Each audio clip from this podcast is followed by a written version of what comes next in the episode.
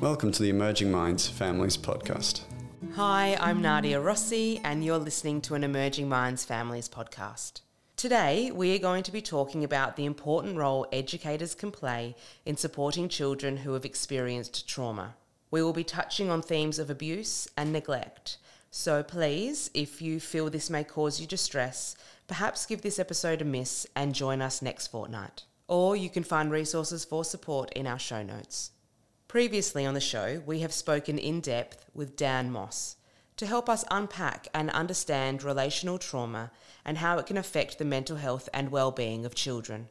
If you haven't already listened to this fantastic conversation, you can find it in our list of previous episodes. Today, however, we are speaking with Justin McArthur. He is an early years educator at Gowrie, South Australia, with over 20 years' experience working with children from early childhood to primary school age. Justin has a special interest in working with children who have experienced trauma and is here to talk with us about that today. Thanks for having me here. No, thanks for coming. Perfect. Namani, everyone, which is the Kaurna welcome. Justin, can you tell us a bit about how you came to work in childhood education? Yeah, look, Tell us your story. it's an interesting one. I was volunteering at Edmund Rice camps and doing what would have at the time been called mandated notification facilitating. So I was supporting kind of other educators, teachers and stuff in their mandated notification. And so from there, the person I was working with's mum was a director of a childcare centre and said they were looking for people. And I'm like, I just kind of stepped out of doing junior primary education at uni and was doing a bit of work at a out of school cares service as well. And so I thought, hey, I'll give it a go. And just immediately fell in love with the space. It was just a different way of exploring learning and education, like completely different. And so it didn't have any of those pressures that the school system does. And it just suited me really well. And so, yeah, haven't really looked back. And so, yeah, I worked there at that centre for probably about 11 years and then worked at Gowrie from then on. So I've been at Gowrie for almost eight years. Wow. Yeah. It's quite some time. Yeah, it is quite Yeah. some time. Hey? Eh? Yeah. But I just feel like that work hasn't finished yet for me. Yeah. But- And, and when you think about it, it kind of never will really because all children are different and individuals and bring a different set of rules or struggles or traumas with them. And so each way you work with a child is very unique. And Justin, when we use the word trauma, can you explain to our listeners what are we talking about? We're talking about a massive life impact, and this can be many things, all the way from uh, like witnessing or being a part of a violent act to sexual abuse, neglect, all the way through to medical trauma where you've had an operation and something's not quite right afterwards, or your a person in your family's had a traumatic experience through the hospital system or something like that, and witnessing that. So it's that witnessing or being a part of a very impacting part in your or someone else's life. And I know it's an area of strong interest to you, but how did you get there? Which is really interesting. I can't really pinpoint it. There's a couple of children for me that I go like, you were the point in time where I went, ah, this is really important work. And these children showed me the way through their needs and kind of their struggles.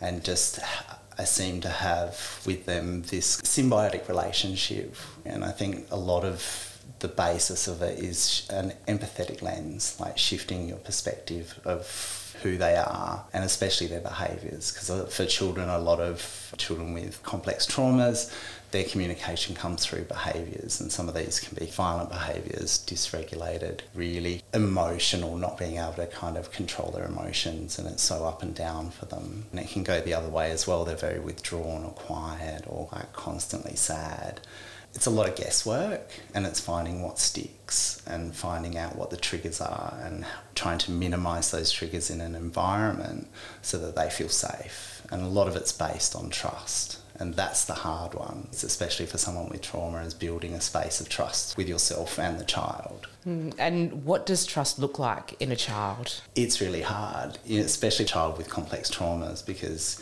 innately they do not trust, because that is a coping mechanism for them. If something's happened to them from another adult or something else that's really impacted them, the, there is a loss of trust. And to then come into a space where you need to work close with adults that you don't really know that mistrust comes to the foreground mm. and sort of thing. So, in is like I guess like I talked about before is that change of empathy and being able to empathise with them and understand and kind of almost in a way. Sometimes I describe it. It's like holding their trauma so they don't have to. So they can just have a moment in time to be a child. And that's the important thing, I think, is alleviating all those things. Not that they're not going to go away and it's not a magic pill, just to take it away for a few moments so they can actually be a child and kind of enjoy those things that children do. And when you talk about taking their trauma or holding their trauma for them, in maybe like a practical sense to early childhood educators, what is that for them? What are some well, strategies you I guess can do? Those strategies is it's built on building that trusting relationship. So showing that you're unwavering, that you're a solid rock for them, that no matter what they do or say or what behaviours they are trying to communicate through, you're not going to change the way you approach them or the way that you care for them. You're going to be solid as a rock in that rocky sea that they live in. And I'm thinking environmentally as well, like space wise, like what can you, I guess, as an educator or even as a centre, show a child that may have experienced trauma that this is a safe environment for them? So we've done a lot of work around sensory processing in our environments and what that looks like for a lot of different children. So lots of children who sit on the spectrum or have complex trauma and how sort of things, lots of colours or bright lights or flashing lights and lots of noise can be triggers for them. And so we've created safe, quiet spaces which they know they can retreat to to escape all those things and normalising their behaviour within the community so that other children understand and know that at this point in time this child needs to retreat and we can give them their space because that's their right. That's amazing. Yeah, it is actually. that's the thing that keeps yeah. me in this. Children are so powerful and amazing beings. Their sense of resilience and understanding and accepting of truth blows my mind all the time. I see it every day and I see it in different ways and sometimes I see it that I didn't realise even happened or existed. And so it's quite surprising and makes every day different. And even just creating that space for every child, yeah. I think, and every child to feel safe, but also how you can educate other children to know that this particular child needs this and you may need this at some point. And, and it's that idea of equity that, you know, some people need more scaffolding and support than others to actually exist at the same level. Justin, what would you say to a family that has a child that has experienced trauma? What would you say to them when, how would they engage with an early childhood centre or learning That's service? That's a really good question. And I think for us at Gowrie, it's really easy because we're quite open about it and we put ourselves in a position with open arms that allow families to be in a safe space to talk about these things so we can create best outcomes for their children. For a parent attending another service and I'm curious, it's a simple questions asking about like, have they done trauma informed practice training? What's their understanding of working with children with trauma? It's those initial questions, even though it can be tricky and even for them it can be a hard space for them to talk about like their child's trauma, mm. which would also be impacting them and being vulnerable about where they're sitting in the world. But some of that stuff is really important to talk about with educators so they have a greater understanding and then can have that shift of empathy and understand. And so that they're not in a space where they're just dismissing behaviours they can read into that behaviour. Because we, un- we know through research that children's behaviours are a form of communication. So they're trying to tell us something through their behaviours and children with complex trauma that is their biggest language set. Because they're in points that they're feeling so out of control they can't articulate what's happening for them the behaviour talks for them. And so that's where the empathy and holding space for them comes. Yeah, and definitely. letting them kind of be in yeah, that for sure. trauma or in that experience that may be triggering their trauma. Trauma, well, not necessarily, well, trying to kind of minimise the triggers, but sure. allowing them to be okay with what they're feeling. Sure you know what I mean? So they can acknowledge that, okay, I'm feeling this way or I'm feeling that way or reasons why we do this. A really good example of that would be a child that I worked with had complex traumas. He had an oral fixation. So to soothe himself and to bring himself down, everything would go in the mouth. So it's like, and lots of dangerous stuff as well stones, bark chips, clay, anything that they could put in their mouth because they needed that to regulate to be in the world.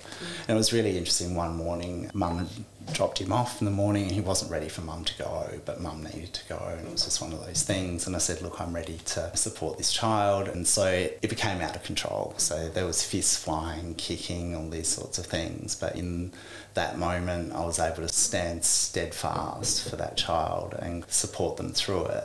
And we got to a point where he was in so dysregulated in the way he was feeling that he bolted. So, and we'll talk about those sorts of things a bit later around the fight, mm. flight, freeze, fawn, and what that looks like for children. So he ran and he crawled into this tiny space and kind of just everything was going in his mouth. Mm. And I'm like, I need to get in there because this is a safety issue now. Mm. And so I don't know how I got myself in there, but I crawled in with them and supported them to get the, the bar chips out of his mouth. And we talked, and, and this was a really aha moment for me. I said, Oh, I wonder what it is about putting things in your mouth. And he goes, It makes me feel safe.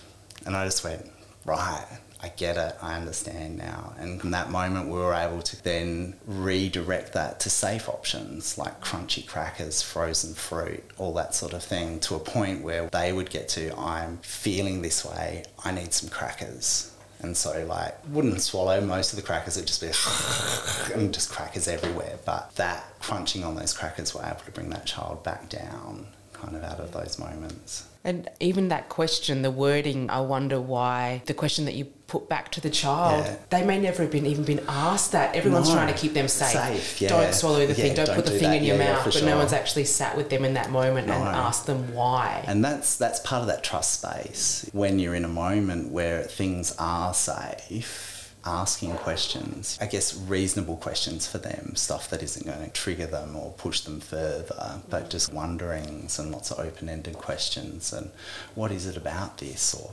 what is it about that? or I wonder what you are feeling. And uh, you'll find over time and it takes a long time of just constantly doing that that and to kind of build that sense of trust that they're able to then start to recognize those own things in their body. And that's part of the key i think for these children is being able to support them to recognize when they're about to become highly dysregulated and actually seek support because that's what we're here for. I'm wanting to go back to something you mentioned yeah, just yeah, before sure. about when you said to the child's mum, I'm ready to support this child. Yeah. As an educator, how do you prepare yourself in that moment or ready yourself in that moment because you know you may be in for an uphill battle? Yeah, for sure. How do you center yourself you and just, how do you prepare? So I guess to extend on that, at Gowrie we use a script which is based on kind of attachment theory and a few other people's work, and it talks around. The script goes, "Are you ready for me to take charge and keep your child safe?" So it's a statement that you're making to both the child and the family that you, as an educator, are committed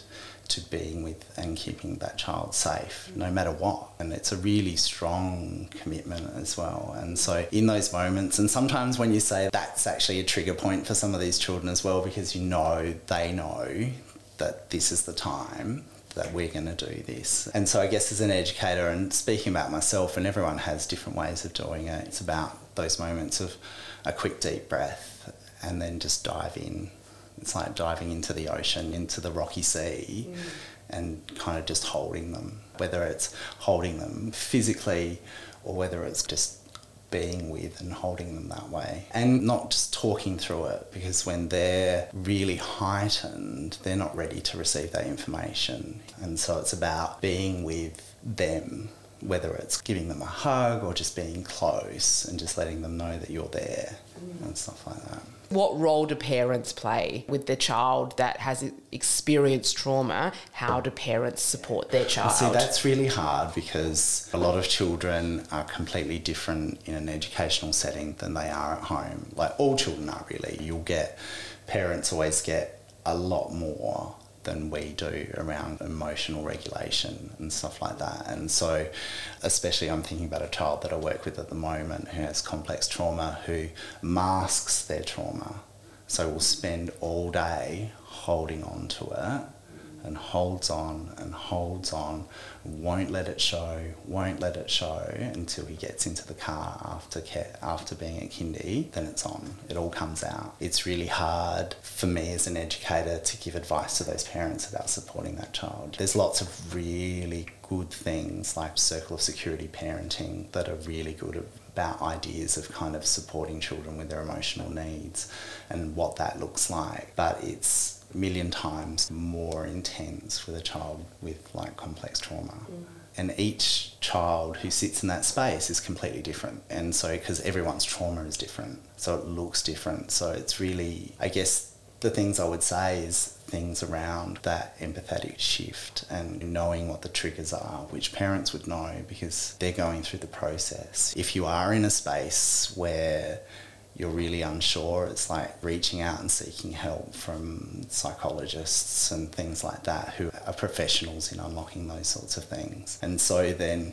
in that sense, when we get information from those types of professionals, we can implement strategies based around their reports and those sorts of things, and plus with our past experience. So, a lot of this is just on the ground experience with children and sort of what works. So, it's like lots of it is a guessing game and just finding out what sticks. And how do you see trauma informed practice helping children to build resilience yeah. and coping mechanisms to help with their trauma. Yeah, definitely. Yeah. Like there's no we're not a magic pill for that and there's never going to be a magic pill in supporting someone with their trauma because it's their trauma. We can only support them with strategies that are safe options that reflect what their needs are. Like I talked before about the oral fixation stuff. It's like finding safer options and supporting them to understand what their body's trying to tell them. Mm. As it gets to that point before it gets to crisis point. And just when it is in crisis point, just being with them, which is really hard and can be really confronting. And I think you have to dig down really deep to kind of sit in that space. You mentioned earlier about the fight flight. Freeze and fawn. Freeze yeah. and fawn. Yeah. I've only ever heard of fight or flight response. Because trauma affects people in different ways. So fight and flight is really easy. Like someone will just come out and just fight because they've flipped their lid and mm. there's no connection between the cortex and the limbic. And so it's all on and they're just fighting to save themselves from a threat that might not even be there. And flight is just running a mile, just running, just running from perceived threat. And so, and you notice these children as well, just constantly scanning the environment, looking for where the next threat is coming from. And you just go like, that's must be such a hard space for them to sit in. tiring, like yeah, exhausting. exhausting. It was really interesting. A child that I talked about before with oral fixation. I remember Lindsay, my program leader, coming out and actually speaking about that child because we'd done a lot of work mm. and going, "There's a child who's not scanning the environment," and I went, "Oh, he's not either." And it's it's so obvious. You just see their eyes just looking mm. looking, looking, and they're in a safe space, and we're there to keep them safe, but they're scanning because mm. they just can't stop. Yeah. They're worried about where that next event is going to come from. Mm. So I guess comes back to freeze is just they shut down. They just internalize, don't move, just kind of go really quiet, limp, and just don't engage in anything. And fawning is making sure that people are happy. Because if people are happy, they're not going to get angry, you're not going to get hurt. Just pleasing everyone so no one gets into a space where they're worried that the next experience is going to happen for them. Wow, I yeah. did not think that that's what fawn was. Yeah. Yeah, okay. Yeah, it's really so it's and that one kind of really took me by surprise. It's like, oh wow, it's that children really trying to please people so that they can feel safe. I'm wondering, Justin, if you can leave our audience with any important points from our conversation yeah. or any final thoughts I guess there's a couple of things. Yeah. Like, it's really around that empathetic shift. I guess parents have that naturally anyway with their children, but it's with children with trauma, it's about really sticking to that because some of the behaviours can be very confronting. And I think a really important thing that I would suggest and do suggest to a lot of families who sit in that space is filial therapy, which is play therapy. So it's a therapy that's based on play, obviously. Mm, yeah. but it uses the language that children know, which is play, to explore the world. But it actually allows, gives them space to process that traumatic experience or event. So I was lucky enough to do a filial therapy project at work because we noticed we had a real overload of children with complex trauma and our CEO at the time had been doing some research into it and we were lucky enough they engaged a filial therapist to come on board and they trained us to be the facilitator of the sessions which is what they would do for a parent. And there's some really good things around it because A, it builds a stronger connection with the caregiver, parent, and the child because lots of it's based on relationship, but then it allows the children to go through all these modes of play to be able to process that traumatic event. So in a situation there'd be a mat on the floor that you would sit on to play and you'd be surrounded by many toys. There'd be kind of nurturing toys, there'd be violent toys be all sorts of stuff writing tools, playing cards, mm. and stuff like that. And they're really specifically set out to go along that process of processing the trauma. So for this child that I did the project with, their trauma came from abuse in utero.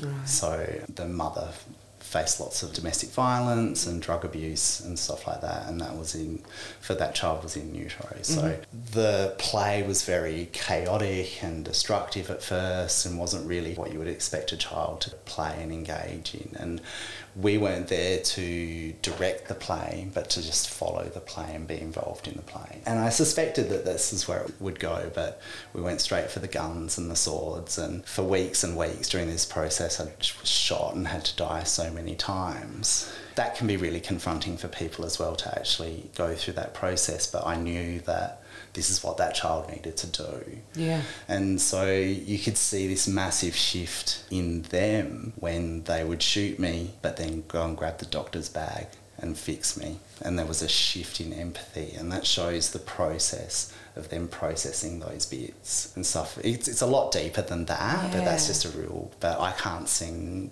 praises high enough for filial therapy, especially for children with trauma and I guess that goes back to them not necessarily being able to vocalize their yes. emotions yes. and their and their experience, sure. yeah. and so that is the play based. Hundred percent, because we know as like early childhood educators, that's a la- one of the languages of children is mm. play. Yeah, they explore the world that way. They project their theories about the world that way. They connect with people that way. There's so much that's so important about play. This therapy just marries up so well with that for children. Mm. I liked what you said about families and parents just having to dig deep. Yeah. I think as a mom myself, you have those moments where you have to really pull yourself yeah. out of it and just having those words digging deep and being yeah, with your child in that moment. resolve, yeah. that resolve. Because, you know, we know through ideas of attachment theory and stuff like that, when we stay in those moments with children, mm they become less and less over time because mm. we are co-regulating with them mm. emotionally, mm. but also allowing them to realise that this is a safe space and it's okay to feel this way. Yeah, because you know, it can be confronting for yeah, you as an adult, for sure, as well, especially if your child is yeah, has, has experienced trauma, yeah, for sure. But to really stick with them and yeah. have that empathy and yeah, definitely. Thank you so much Justin. That's, That's just been pleasure. so great talking to you. Yeah. Thank you so much, Justin. My pleasure, Nadia. Thank you. Visit our website at www.emergingminds.com.au forward slash families for a wide range of free information and resources to help support child and family mental health. Emerging Minds leads the National Workforce Centre for Child Mental Health. The centre is funded by the Australian Government Department of Health under the National Support for Child and Youth Mental Health program.